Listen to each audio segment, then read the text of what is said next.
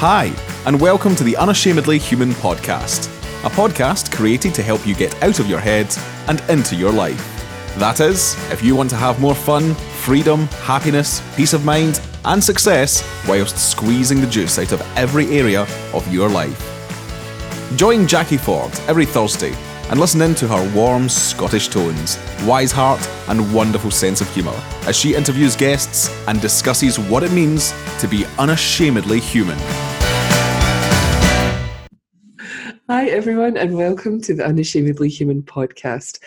This week, I have Phil Goddard with me. Phil is a leadership and relationship coach, and he's also the founder and the host um, of his own podcast called The Coaching Life.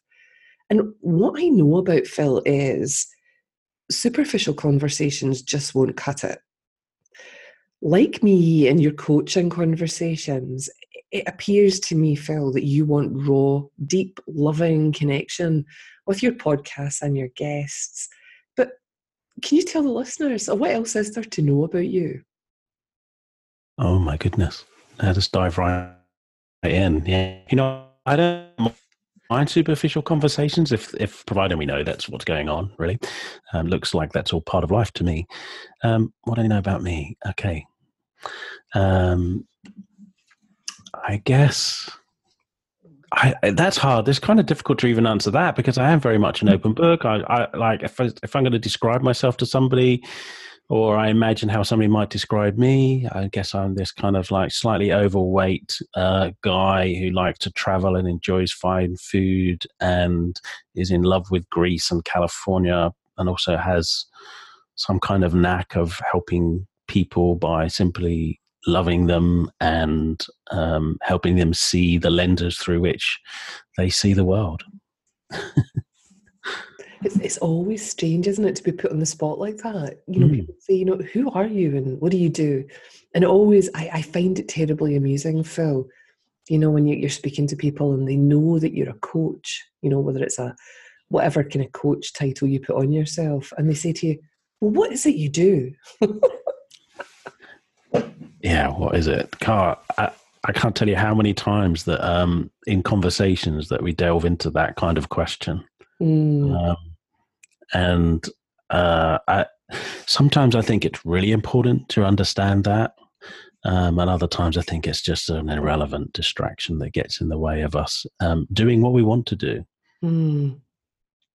Now, when I mentioned it earlier, Phil, I was talking about, you know, having a listen to your, your podcast. Um, and guys, please check it out The Coaching Life by Phil Goddard. The conversations that Phil is having are they certainly ain't superficial. He his line of questioning is is gentle, it's loving, but it seems to really penetrate through any kind of um, superficiality that we might want to have in a conversation. And, and that's why I really wanted Phil to be a guest on, on my podcast. Because, you know, as I said earlier, like Phil, I, I want to know the deepest parts of you. I want to know what's happening inside your soul. And Phil talks about love a lot. And, and, and love is one of those words that was basically a noun that people use a lot, but they don't embody. So, Phil, tell me about your coaching practice. Hmm. Um, it does sometimes feel like I get paid just to simply love people. And I hmm. know that probably sounds very cliche as well. I, I mean, I hear, uh, in, in, fact, I guess it's no accident really. Maybe it's a happy accident that a lot of my guests say pretty much the same thing. Um, because there's such, there seems to be such power in that, in stripping through all of the ideas that we have about life, uh, even the ideas about how life works, let alone how we think life should actually be. I think even once we come to an understanding of um, how we think life works, it's also useful to see that that really can only ever be an idea. So my coaching practice um, is very much about helping people to see how we only ever live and see through our ideas, our beliefs, the lenses. Um, and rather than creating new ones, which, you know, that works sometimes, we can see, well, I can look at life this way, I can look at life that way, which way kind of feels better, which way has benefits for me. But really fundamentally in just people helping people to understand what's going on in, in inside themselves um, what's going on, how they're creating their experience of life, how they're indeed they're creating their experience of of love. So, like, I guess I, I mean, I had quite a. Uh, had a conversation with a, a, guy that some of your listeners might know of, Dicken Bettinger. I had a conversation with him about a year ago. And um, you and I have been around like this three principles understanding for quite some time, right? And and um, I guess I had like my, although I didn't know it at the time, um, as the three principles, uh, I kind of had my big insight into the nature of our experience around about 2003.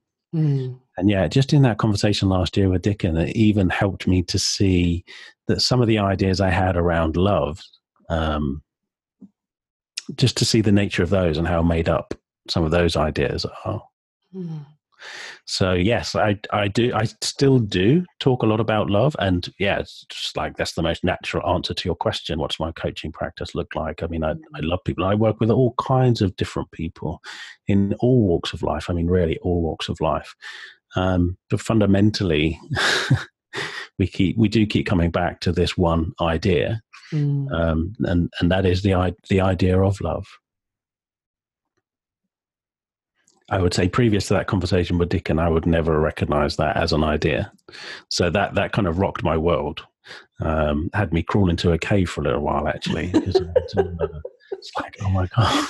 Why did it have you crawling into a cage for a while? Uh, sorry. Why did it have you crawling into a cage uh, for a while? Because you know, like fundamental. I thought I got it. I thought I understood it. Which you know, mm. four at that, can't we? Um, uh, and yet, uh, it was I don't even know whether Dicken really did say this one line to me. I've mentioned this before on my podcast. Um, but what I what I hear him saying when I think about it is something like Phil, even your most noble ideas about love have you suffer, um, and we just I just reflected on that, and I still reflect on that in that I just see the made up nature of absolutely everything. Mm. Like we have this thing called life that's just unfolding, that's just going on, mm-hmm. and uh, and then we come along and try and add meaning to absolutely everything. Mm-hmm. Absolutely everything. And I thought, you know, for many, many years, I thought, well, it's all about love. We are love, all this, that, and the other. Our true self is love, our true essence. Um, God is love, all that kind of stuff. now, I'm not saying that that's not true. Mm-hmm. What I'm saying is that I see even truth in and of itself is can only ever be an idea for us. Yeah. Yeah. So um, yeah, that's not particularly superficial conversation. check it. I don't do superficial conversation. Well, can't be arsed. It bores me stupid. Um, you know, it's, it's, I love that, that that everything is an idea, and that does just keep revealing itself over and over and over again. I um a couple of weeks ago, Phil, I I have a, a very dear friend, and you know he's he's going through you know some kind of trauma at the moment, and I wasn't in a particularly good state of mind. You know, the day that we spoke, and after our conversation, you know, I kind of held it together, but I don't think I was my most loving and compassionate person during that call. Yeah. And, and and afterwards, you know, all I could hear myself saying was, I thought you cared. I thought you understood. And I caught myself, Phil, because anytime I hear myself saying, I thought, boom, there's the idea. There's the made up nature of life. Then I am putting conditions on certain behaviors or the way someone shows up. And it just, you know, and, and Amir Karkouti and I talked about this, you know, you can either laugh about it or you just put this heavy weight of judgment on yourself. Yeah. And my preferable way of dealing with this is I, I, I, it's not even my preferable way of, of, of, of dealing with it. Is is it just happens, it's spontaneous. I can't stop laughing because I get to see it again. I get this this little bubble burst again of of like you said, this idea of who I think I am and how I'm meant to behave and how everybody else is meant to do what they do. And it's just all made up. Absolutely. I, am I have this uh, very strong preference to see my life as a sitcom rather than a documentary. very occasionally, it's a tragic rom com. Well, um, yeah, very much a comedy rather than any kind of documentary. Yeah. Yeah, the nature of thought for me is, is hysterically funny, you know, and, and watching people tie themselves up in knots about it you know? It just i really it's kind of like when you see someone walking along the road and they slip on a piece of ice you know you're not meant to laugh but you do. Mm-hmm. yeah. Yeah. Uh, and whilst at the same time really kind of hoping they haven't hurt themselves. Of course of course. But sometimes that's not my first thought. Yeah i get it I get it. I'm, I'm, noticing. Yeah, I feel slightly embarrassed about that as well. I definitely am one of these people that would that would laugh at that. Yeah, just have a wee laugh and then go and find out if they're okay. Because yeah, I think it's my nursing background, Phil. I have such a dark, zany sense of humour. You know, when when I was nursing, that you deal with so many things that if you didn't laugh, you know, it, it, it would really mess you up. Really mess you up.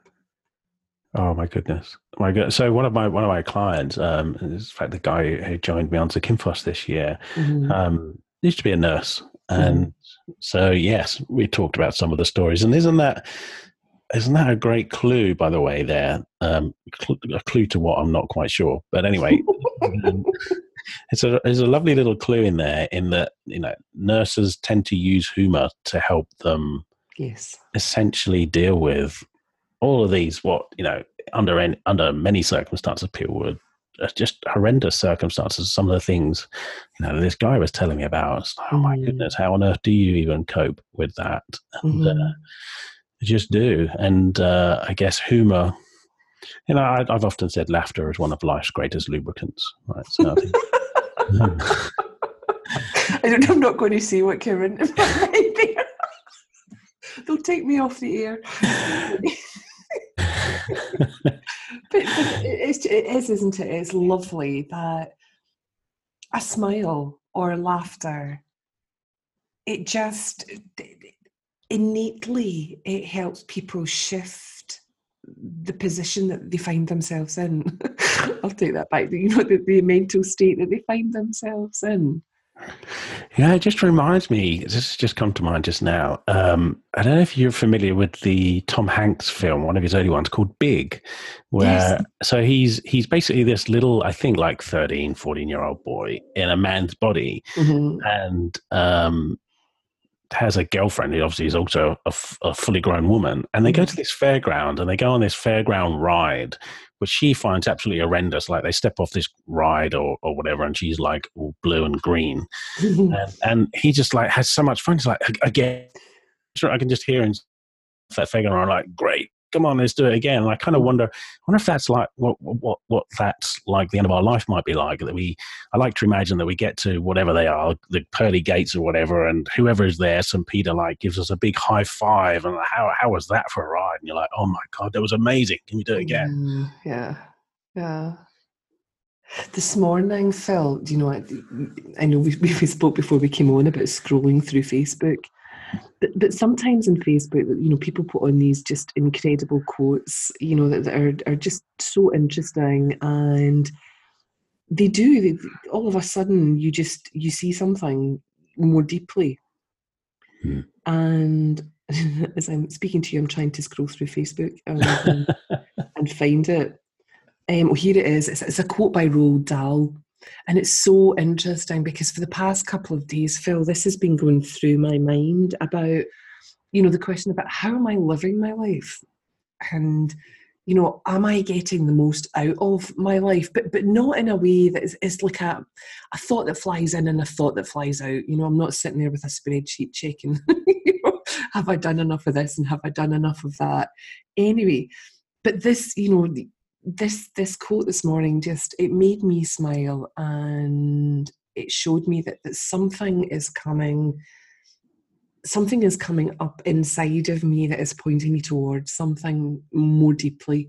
And the quote is I began to realize how important it was to be an enthusiast in life. If you are interested in something, no matter what it is, go at it full speed, embrace it with both arms, hug it, love it, and above all, become passionate about it. Lukewarm is no good. Mm. Yeah, I like that.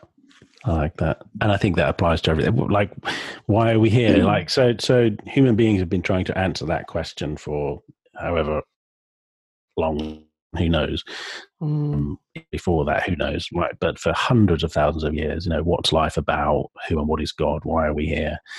I mean, goodness me, I, am under no illusion that my small little mind can answer those kind of questions. So it's uh, those are fun questions to play with, but to me, they're not really anything anything more than that. Mm-hmm. Um, why are we here? I don't know. So let's just pick something and, and run with that, and let's have it be something that's fun and enjoyable, um, and maybe makes the world a better place because you know we all want to do that, right? Um, mm-hmm. So yeah, pick something and run run with it. Live live life, and and and I have to say, like everything here, you, we're here to to live life to the full. That includes like the the laughing at the guy who tripped over on the ice, or mm. um, you know, there's there's like total laughing about nothing. I had a bit of a, a, a laugh with my sister yesterday. I, I, sent her a very rude joke in front of my, my mother on her phone, so she could get it with my. So we were kind of we were just laughing about that, but then we were laughing that we were laughing. You know those yeah. moments. beautiful. So that's that's wonderful too. But then you know what? Also, we've, I'm sure we've all had you know those times of um, you know the fetal position, sobbing on the floor, kind of thing. Yeah. That's all part of life, isn't it? It's it's it's all there. It's all part of life. Um, I, I and love, sorry, Phil. I'm just going to say I really really love that you brought that up because I you know, the title of this podcast is called Unashamedly Human, and and that's so. What you've just said is is so important um, for me. You know, and I keep talking about this that that we are essence, we are spiritual beings. You know, but we're also in a human form. This is the form that we have whilst we're here on this earth, mm. and to deny to deny the personal because you know about the bigger picture of the impersonal is to deny your experience, to deny the lessons that life will keep giving you, and not to be open to those lessons. Hmm. Yeah, yeah, totally with you on that. I, I, mean, I think there's the thing is the circles we mix in, Jacquie. There's, you know, there's there's thousands of people with thousands of different views, yeah. and yeah, sure, there are there are some particular ideas that tend to get traction and a whole bunch of disciples. Um, and you know, I kind of I find all of that fascinating. That we're all we're all searching for something that has us think we can understand what's going on yeah. and there's the joke. and that is the joke, right? Uh, that's how it looks to me, at least. Anyway, yeah. like, um, I mean, I've had some conversations just in the past year. It's kind of funny. I had some friends out there. I had conversations. I thought, oh, he's kind of seeing things the same, similar to me. Like, I really see the nature um, of beliefs, and mm-hmm. so, like, you know, we touched on earlier in the conversation that for me it was all about love. Like yeah. before that conversation with Dicken damn him, right? um, um, it was it was like love was the thing, and you know what? It still is because like if I'm going to pick an idea to run with through my life, then that that's quite a nice idea. That's quite yes. a nice idea to run through life with. But I see what has me really chuckle. even just thinking about it now, obviously, is yeah we're, we're kind of like we go through life we're looking for something that has us oh now i get it those moments oh that that's real feels true aha finally this is it and i've had a, a number of those and it's just fascinating to see. Like I said, I had those conversations with friends even perhaps a year ago, and then I see those same friends who, oh no, no, this is the new, this is the new thing now. I know there's there's there's this one particular idea that I can see everything else as ideas, but this is like truth, and and that just has I find that actually quite hilarious um, because it's like it's a that big spiritual hoodwink in yeah. a way. It has us think, oh, we've got it, we've got it now. I don't know. I, I, I, just, I, you know, it's been thousands, hundreds of thousands of years. Yeah, sure, we can understand more and more and more about this physical world that we live in. Goodness gracious, you look at the advances in science and all, all parts of this physical world that we live in. That has changed immensely. But I, I, I kind of think, and, and of course, I'm just sharing my idea, right? That's kind of the, mm. the yeah. irony here. But mm. my idea of this is that I get that maybe that whole spiritual realm is the constant. And I, I, I don't think we can understand it on this side. Phil, I'm, I'm, you know, I'm totally with you on that, and I'm totally with you and what you've just described about everyone's searching, and see, to be honest, I, I don't care how anybody becomes more conscious or more awake. Mm. I think we all have portals of understanding that, that, that, we go through, we slip through what makes sense to us in the moment. And sometimes we have these these deep spiritual learnings where we're unable to articulate what's happened. And then perhaps you go in the search, the intellectual search to to learn how to articulate it or to see what makes sense to you mm-hmm. and at other times we're looking at the intellectual understandings and they pierce through to a deeper spiritual truth so you know i said earlier you know the, the human form and understanding our experience on earth is just really important to me but I don't care how people become more consciously awake. I am grateful that there are various teachers out there teaching what they know to be true and teaching it with love and, and understanding. That's what's important to me. Mm. Yeah. Yeah, I like that. I like that. Because I, I know there's been times in my life, Phil, where I've fallen down the rabbit hole and, you know, and, and had some kind of big insight without content that's just you know, like I know something's changed, but I don't know what it is. And all of a sudden it feels like part of my brain's being destroyed. Every story that I thought I knew about whatever it was is completely gone. And I'm left kind of like, I'm just not able to talk.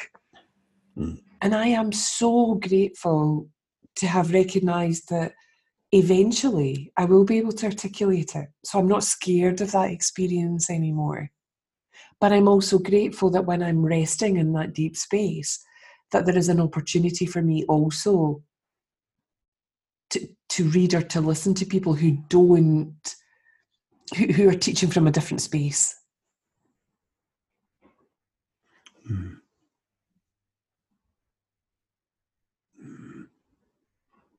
Yeah, just taking that in.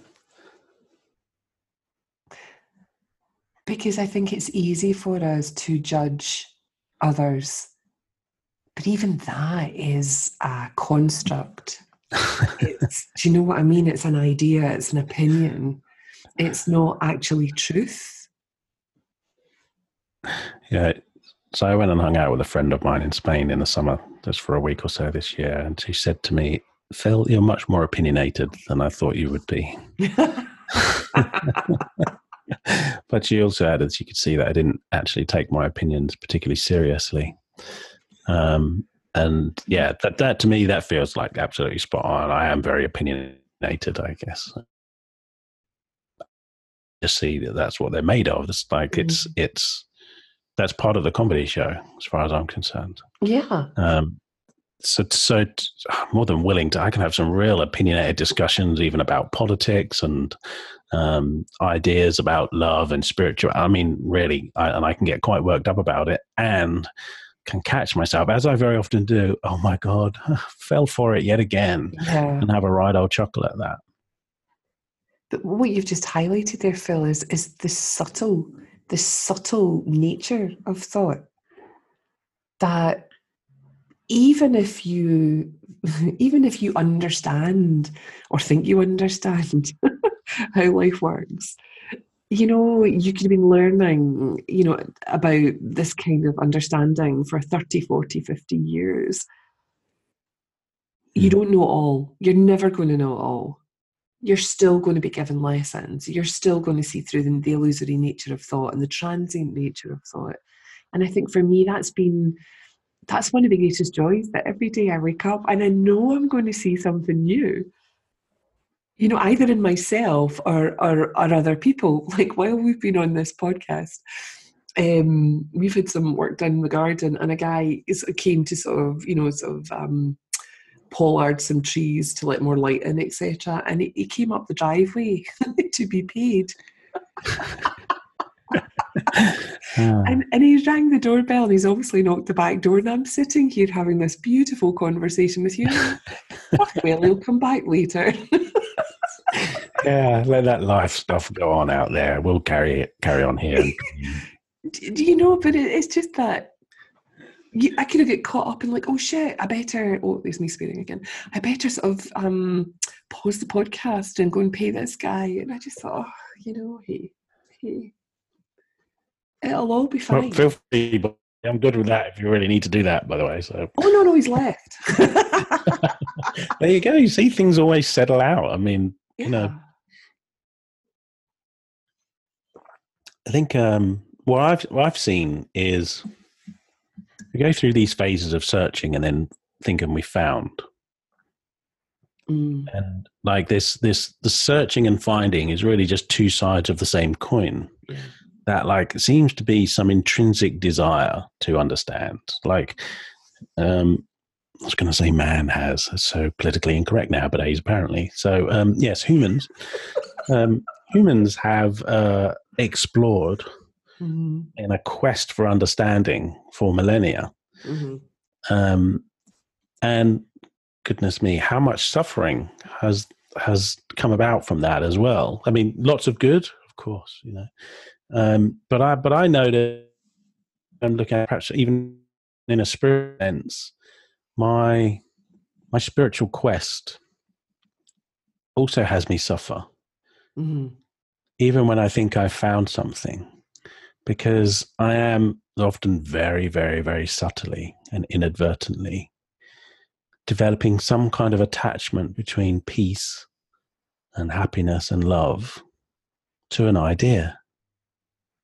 And that idea could be, you know, love, self love, understanding, principles, oneness, non duality, God. There are thousands of ideas. Um, non attachment. Oh, goodness me, lots of stuff. Um, yet, oh, by the way, a rainbow has just appeared out my window here, which is rather beautiful. Um, and there you see it, the transient nature of thought. yeah, yeah. So I was going to, what was I going to say? I was distracted by the rainbow. Mm, just see, I noticed that even that, and I think this is what Dicken was pointing to as well. Even he probably wasn't aware of the full impact of making this almost throwaway comment. Yeah. Is that even those kind of beliefs can have us suffer, and I think because of that kind of attachment, it's like even when I think, "Oh, I've found my true self," I found my true self, my true essence, and I get that I'm a part of all this.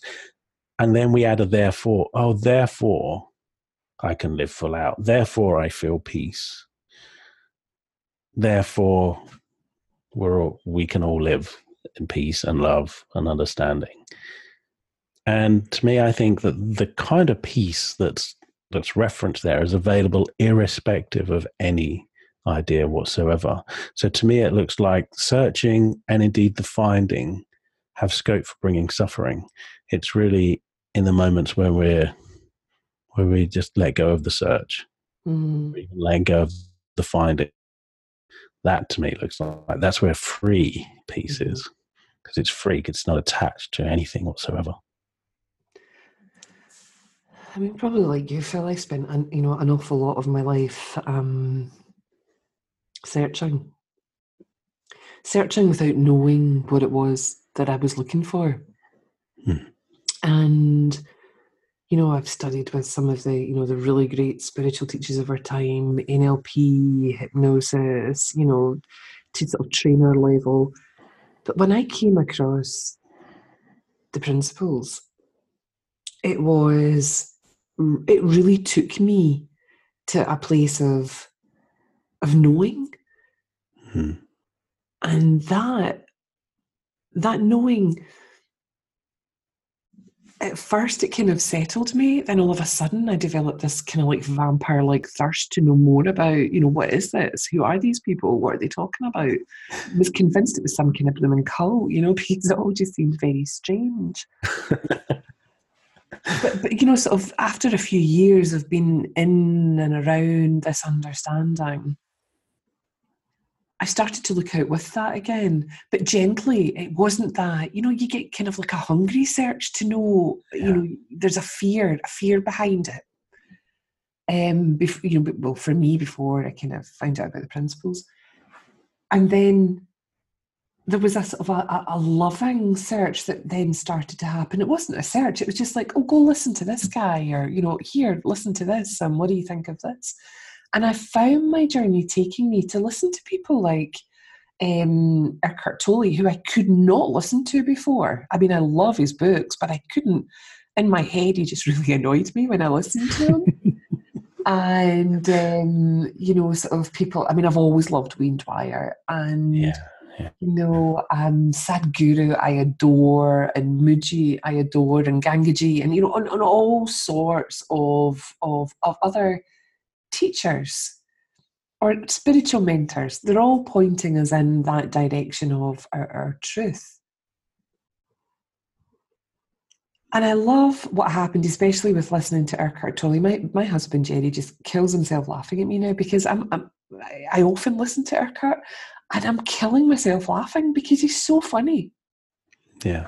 Kind of like Mooji, kind of like Sadhguru. They're so cheeky. And I love that because that's the space I'm coming from in the sense that there's a lightheartedness to life. That when you do you don't take what's passing through your mind very seriously it becomes impossible for you to take what's running through somebody else's mind seriously. And you know what? I, I wonder about you know the spiritual teachers that have been and gone um, uh, the the NLP guys. I think it's Bandler, Richard oh, Bandler. I love Richard said, Bandler. Yeah, I think he's. I think Michael Neill. I heard Michael Neill quote him on this one, saying mm-hmm. something like, um, uh, "There are hundreds of people all around the world stuck at various stages of my personal development." Mm-hmm. And I wonder, like, um, so you and I, we hang out in some of the three principles communities on on social media, mm-hmm. and again, another thing that amuses me is we take somebody else's description of their insight mm-hmm. and we cling on to that as mm-hmm. truth. And I kind of wonder. Um, so we talk about the three principles, and it was Syd Banks. Sydney Banks had that insight in the what the mid mid seventies, seventy six or something like that. Yeah.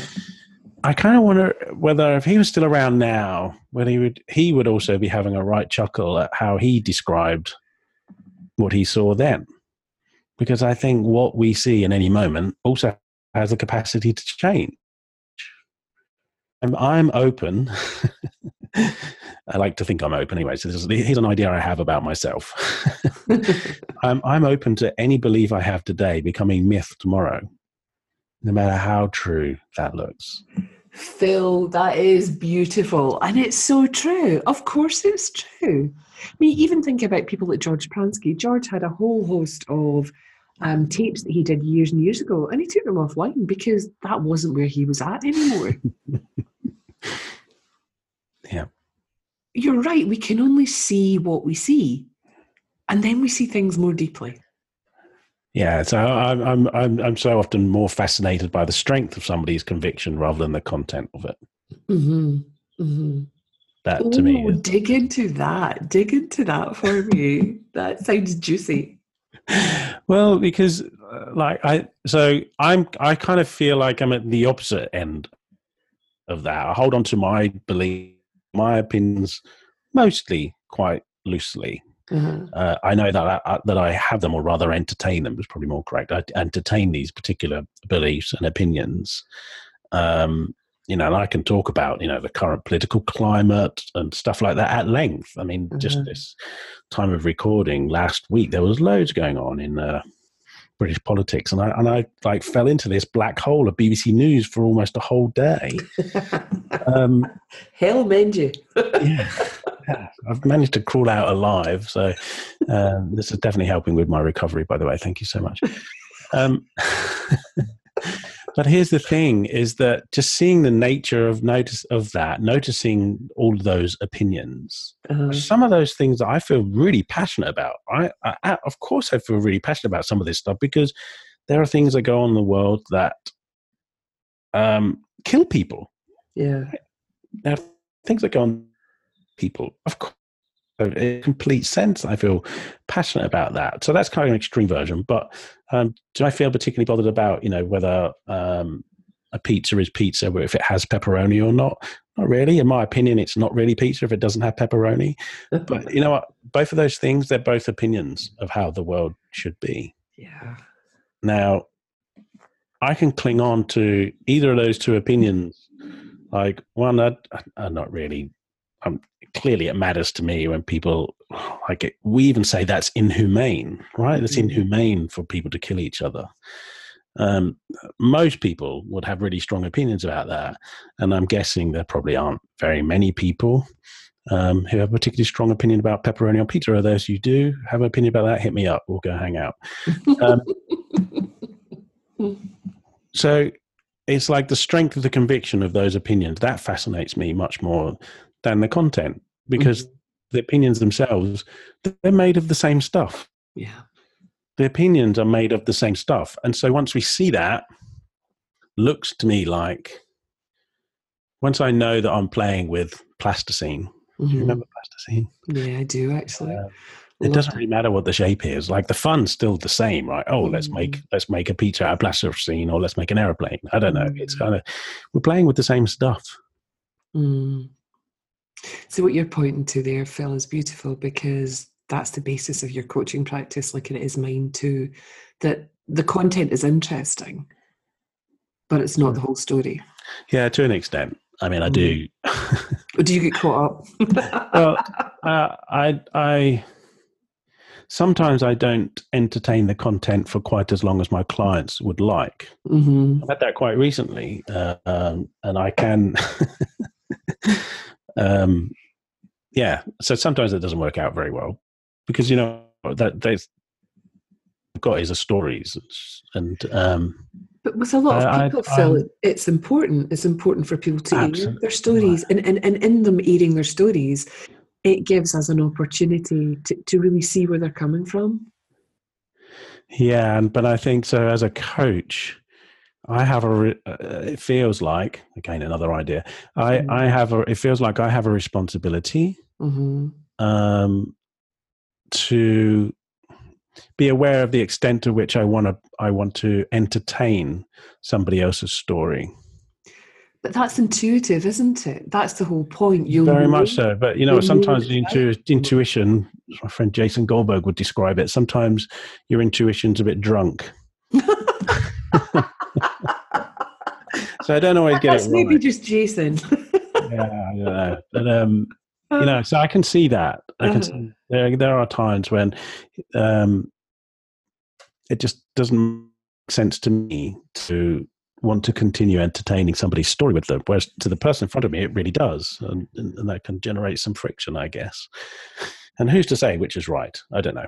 I, don't, I, I, I don't know what's right either, Phil, but but I know that I do go with my intuition because I know mm. if I am, um, I know again, no, no, there's a deeper knowing that the words can't just explain here, but yeah, I know yeah. when I'm meant to cut in, and I know when I'm not meant to, mm-hmm. and sometimes that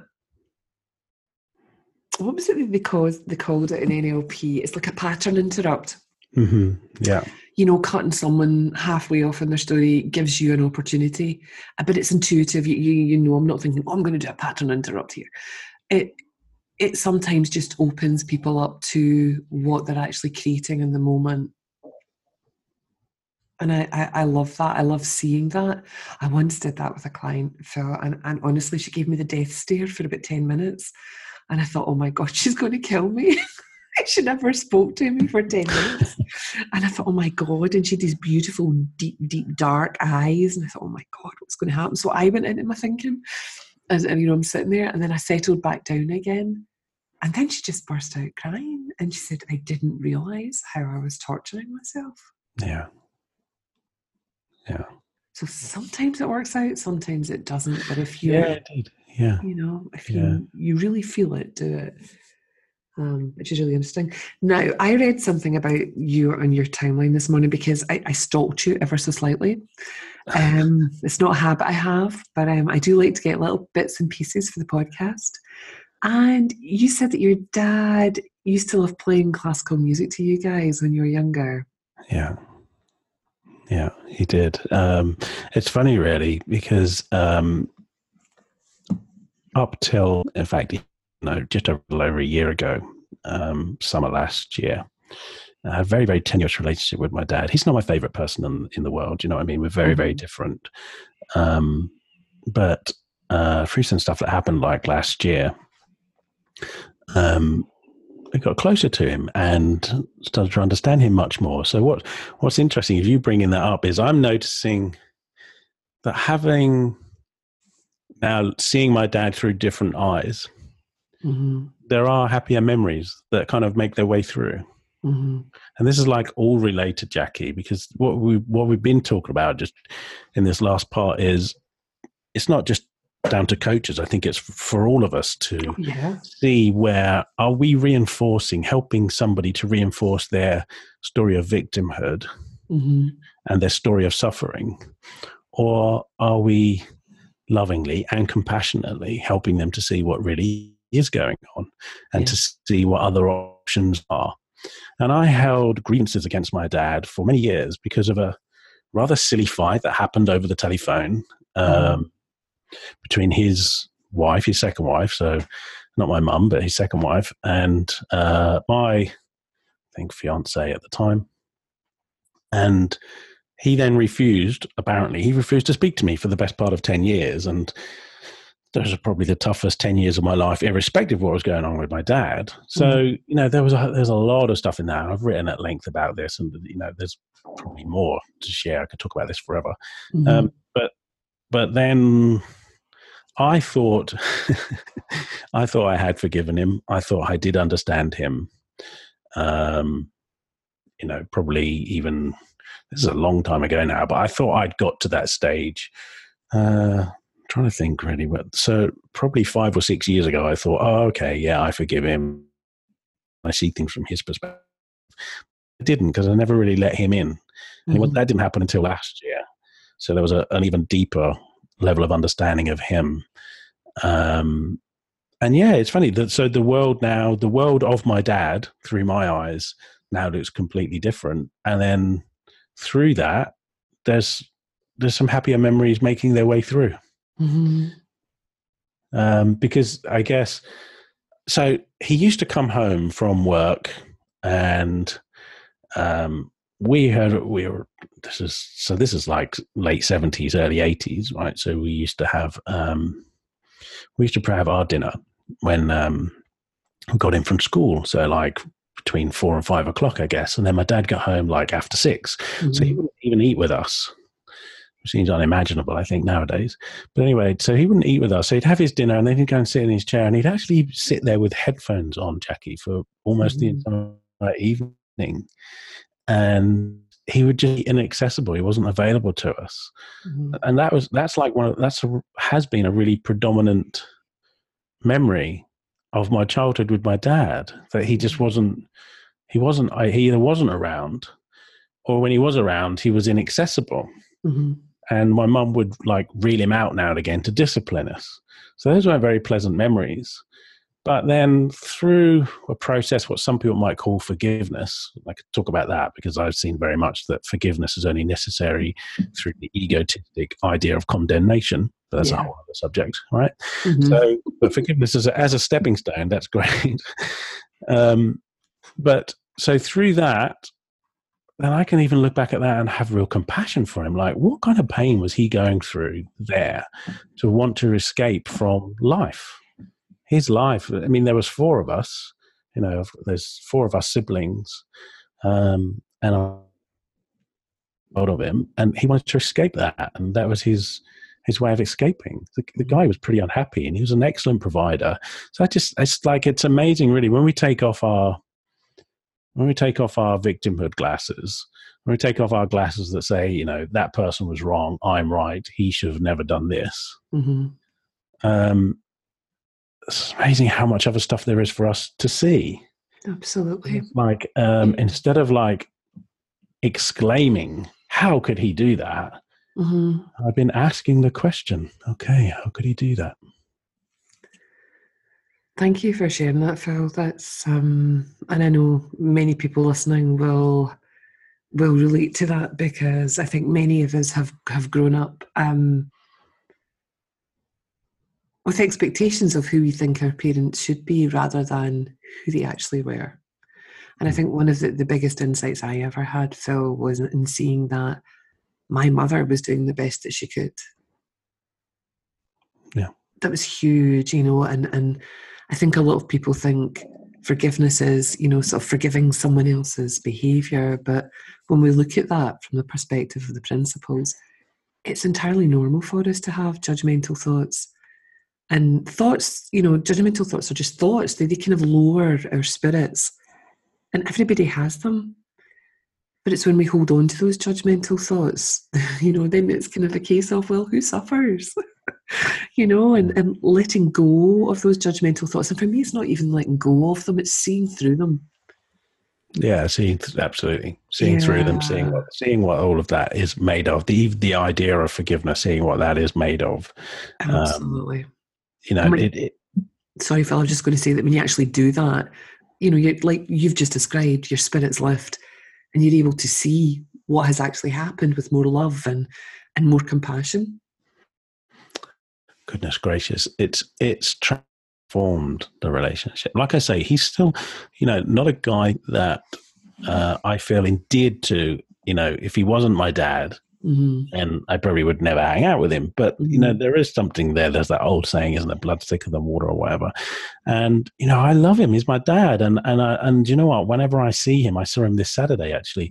He's so incredibly pleased just to simply just to, to have me simply visit him for an hour. I mean, the guy, he has so much love for us four kids. Mm. um, it's, it's, and, and I just, I see, I have compassion now, which I didn't, I wasn't in touch with previously. I think it was there, We'll have the capability of that, right? But I wasn't in touch with this compassion mm-hmm. for him doing what he thought was best in life and then still screwing up.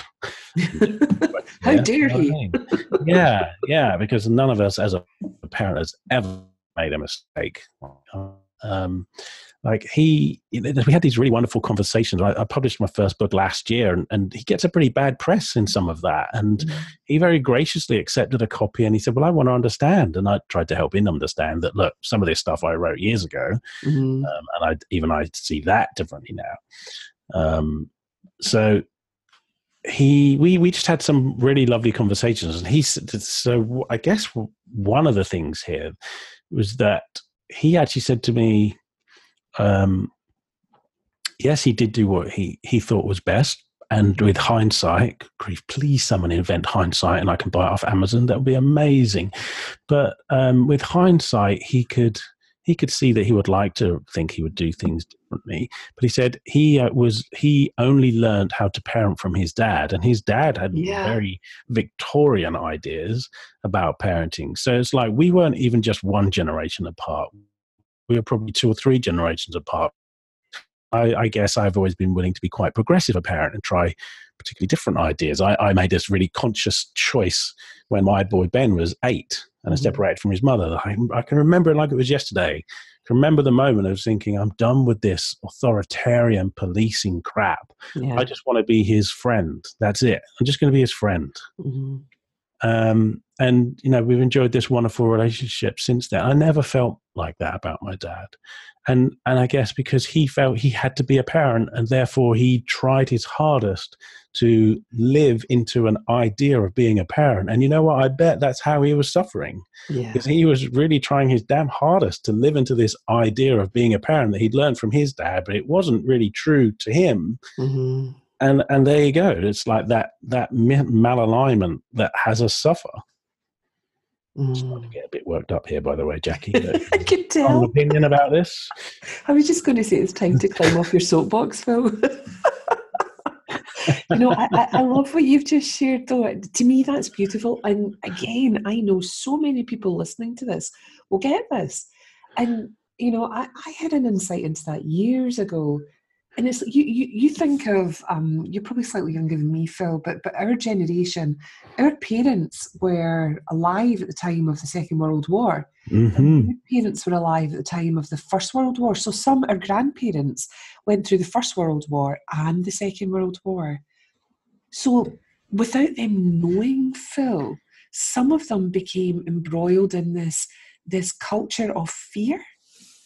So that fear wasn't just about what was happening externally with, you know, with the war, but it became to live their lives in a small way, to keep themselves safe, to keep their families safe, to have fixed ideas about things, because they felt they could control that. Yeah. Yeah. So such an important point, really. know. And uh and then you compare that with perhaps say like the millennial generation. It's uh quite incredible to see. It is, and you know, people often say, you know, that, that, that humans are, you know, and I hate this phrase, are, are, are a victim of their times. And I guess that's why you do what you do and I do what I do, is to show people that you're not. Yeah. Yeah, absolutely. It's like I think you know we, the baby that showed up here 50 years ago Mhm. um, as me, um, basically had everything that the baby that was my dad that showed up 84 years ago almost. Mhm. Um, you know, and so, but then what happens is we teach them how to um, be scared and to be unhappy. um, and teach teach them um, hatred and all, all of that kind of stuff. Do you know, Phil? Um, you know that I used to be a former midwife, but do you know that babies are only born with two innate fears? Well, I heard this before. Is it like loud noises and and Falling. from falling? Falling. Yeah. Ah, that's that's where you remember. You sort of you remember your, your own children. This sort of startle reflex. Hmm. The startle Yeah. reflex can only come in a baby from the fear of falling and um, loud noises. The rest of it we learn. Yeah.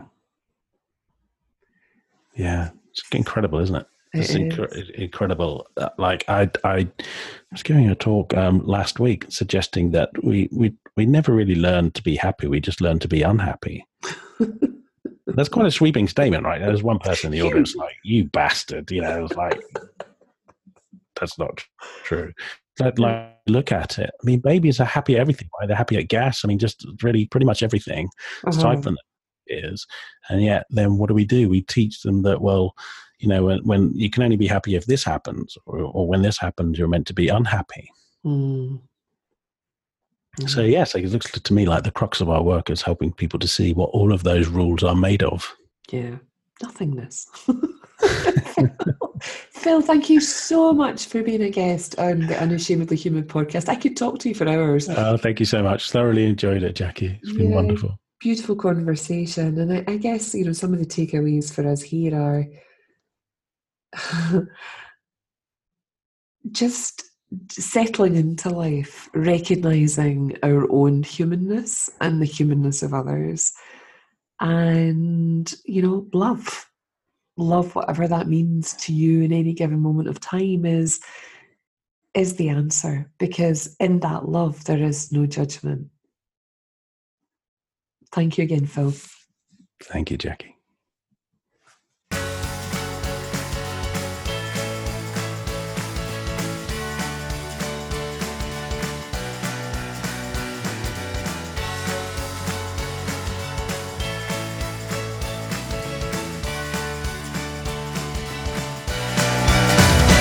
You could be larger than life,